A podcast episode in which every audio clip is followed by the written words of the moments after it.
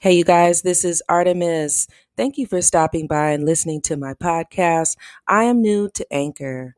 I will be talking about how I got into Wicca. Do you guys know what Wicca is? Well, we're about to get into the details right now.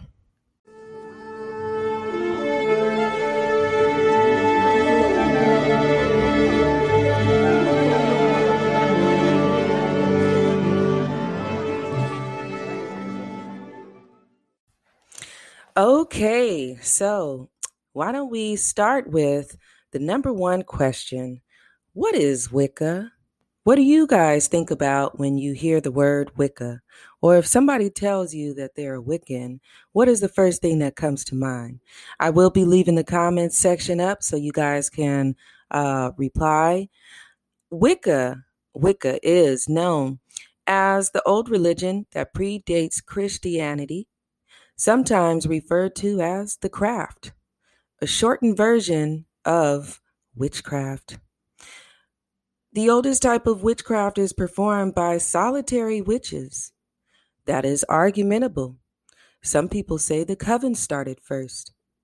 Covens appeared in the 15th and 16th centuries, and in England, sometimes witches were referred to as hedge witches because many of them specialized in herbal lore and gathering herbs.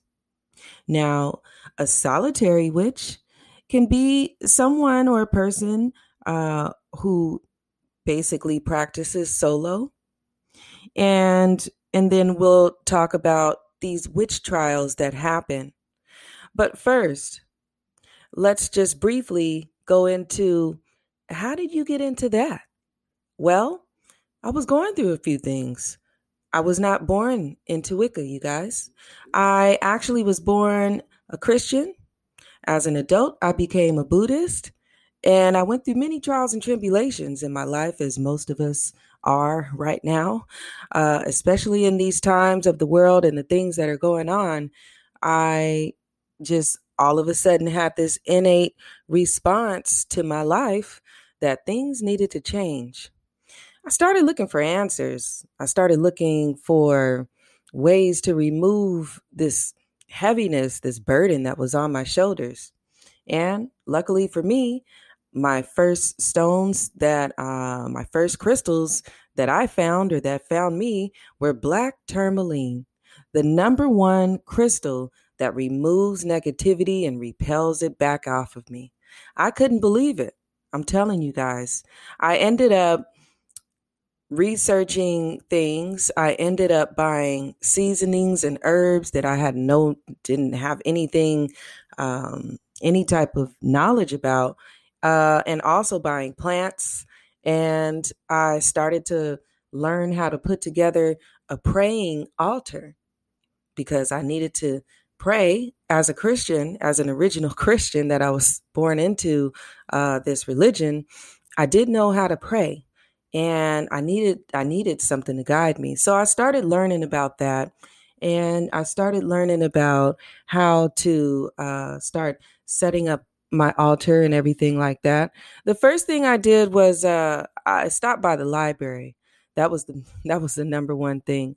I got all these different religion books. I got all type of um, kind of like supernatural and different different types of books that I wanted to read. And one particular book stood out to me in particular. And I still have that book to this day. Of course, I had to turn it back into the library and buy my own.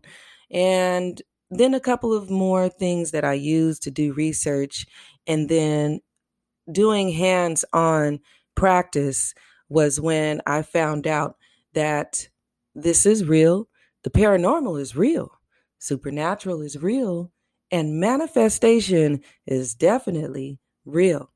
So, what I did was I started to do uh, research. I found out a few things that I'm going to tell you guys about just in one second here. So, let's get into that as well.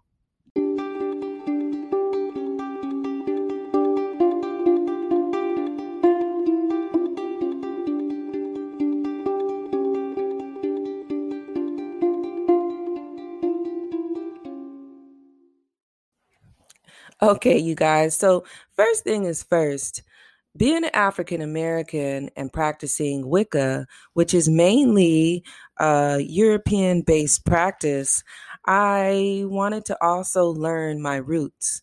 But before we get into that, there were some witch trials.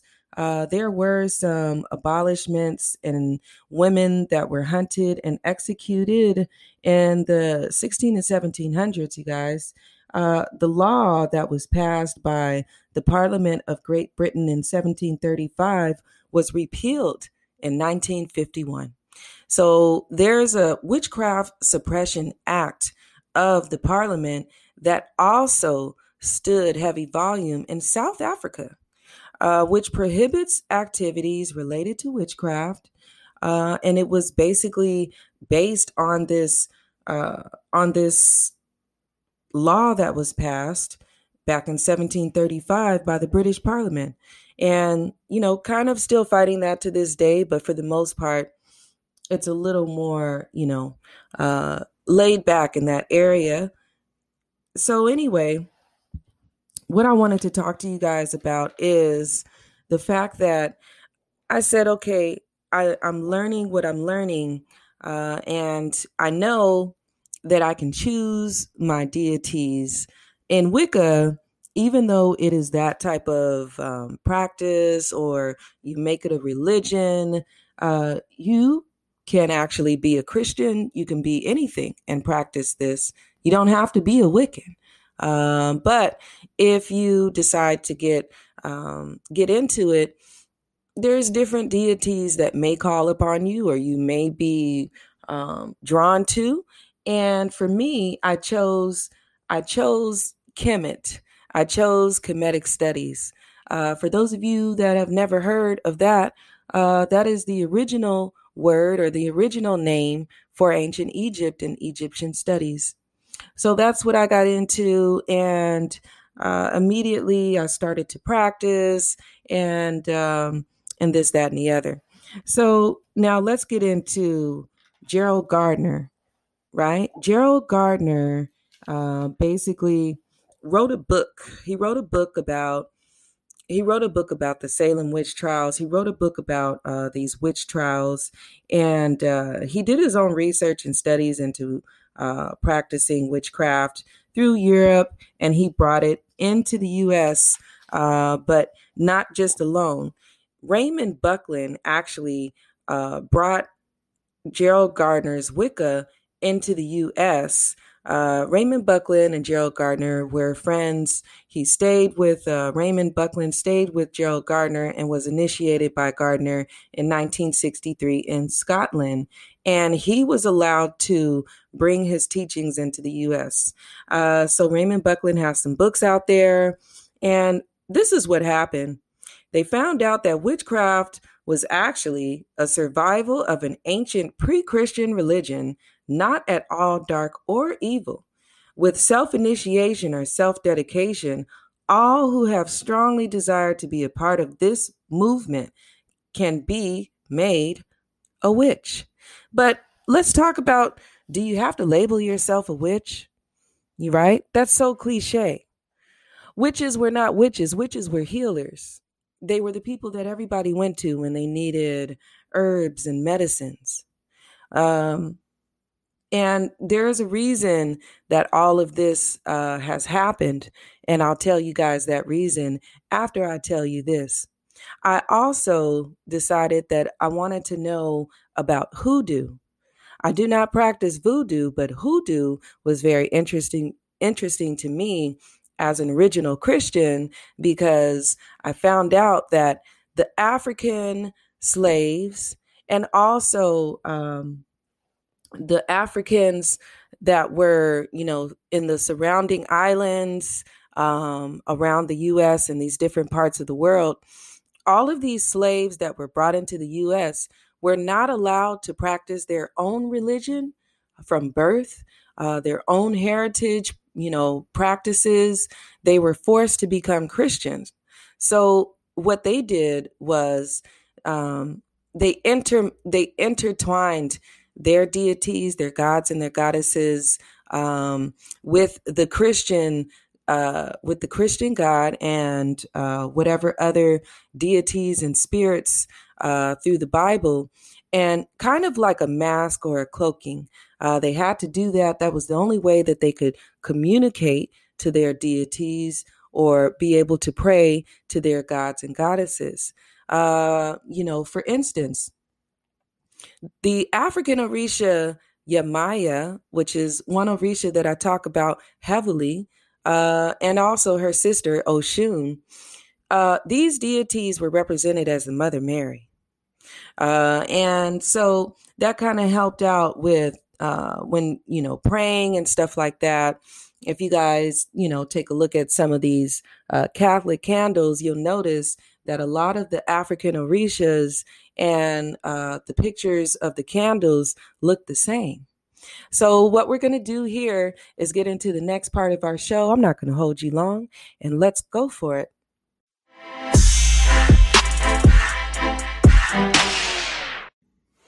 So, as I got into my practice, I started learning about a lot.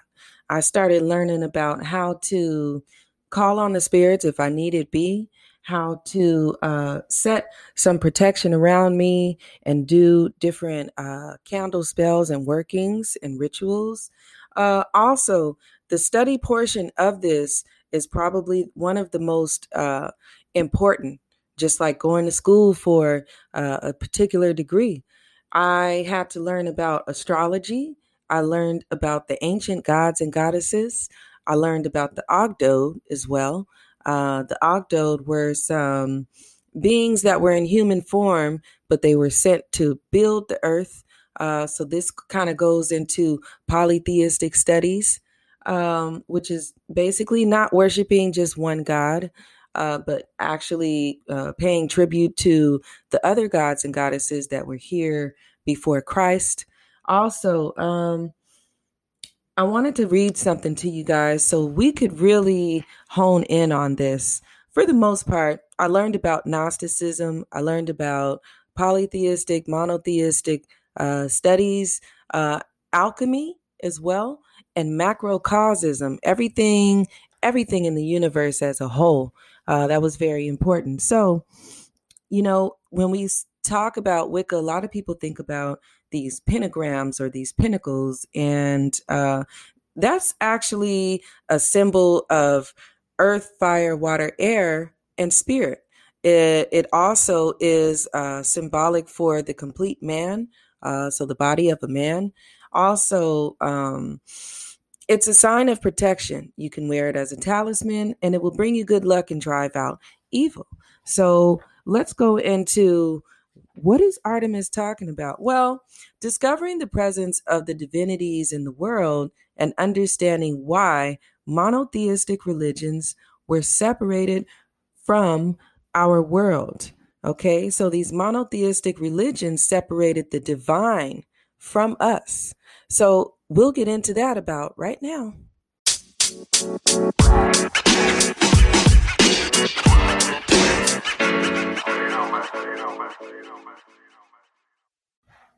What's going on, you guys? Okay, so let's talk about this discovering the presence of the divinities in the world. We come from a disconnected world right now. We are living today in a world that has become disconnected from the sacred and the divine. So, the monotheistic religions have severed the direct relationship that existed in the pagan world between believers and their gods. So, just to let you guys know, uh, paganism is the original practices before Christianity, the original, um, the original practices, and before that, there was uh, ancient Egypt, um, there was China, uh, there was the Aztecs, uh, all over the world.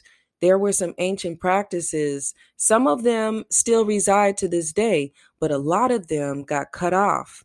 And somebody decided that we would no longer be allowed to practice what what was in our blood, what we were born into through our um, ancestors, generations and generations, but to uh, be cut off from us and be told that there is only one God and we were not allowed to use our abilities. But luckily for us, in this dimension, going into the fifth dimension, luckily for us, people are starting to wake up. And that eventually was going to happen no matter what. And everybody is not a witch, but um, what I have been able to learn through Wicca is um, people have qualities, people have talents, and some people can see things, auras. Some people have vivid, lucid dreams. There's a lot of waking up that's happening right now, and you don't have to be a witch to see it. So, uh, let's get back to what I was talking about is that theurgists, theurgists use many ways to reach the gods.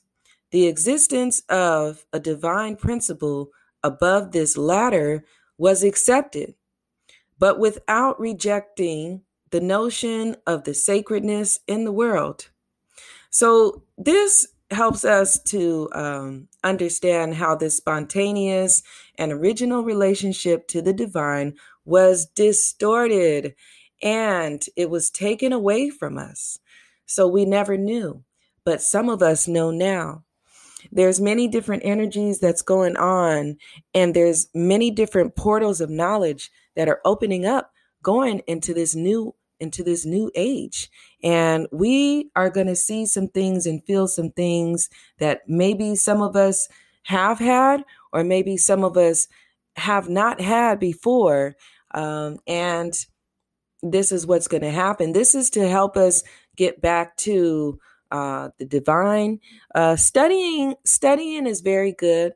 Uh, following following these traditions is very good, but practicing and praying and doing hands-on hands-on experience is always the best um, and you know so in the next episode we will talk about the different tools that were used uh, the different tools that are used now to keep us connected to the divine uh, more about nature do you guys have a connection with nature and why is that so important and um, we'll talk about how we can use these tools, uh, whether it's stones or sticks or flowers um, or anything like that. How do we use these tools to help us get through such a tough time that's going on around the world? So, right now, I want to let you guys know I'm an Oracle card reader and a light worker. And I've been through my own little journey with this over the past couple of years. Like I said, I was not born into this. But I ended up finding out that there were some grandmothers and some aunts uh, that basically practiced some form of divination. So that was very interesting to find out. And with that being said, I will talk to you guys in my next episode. Thank you for stopping by, and thank you, Anchor, for having me.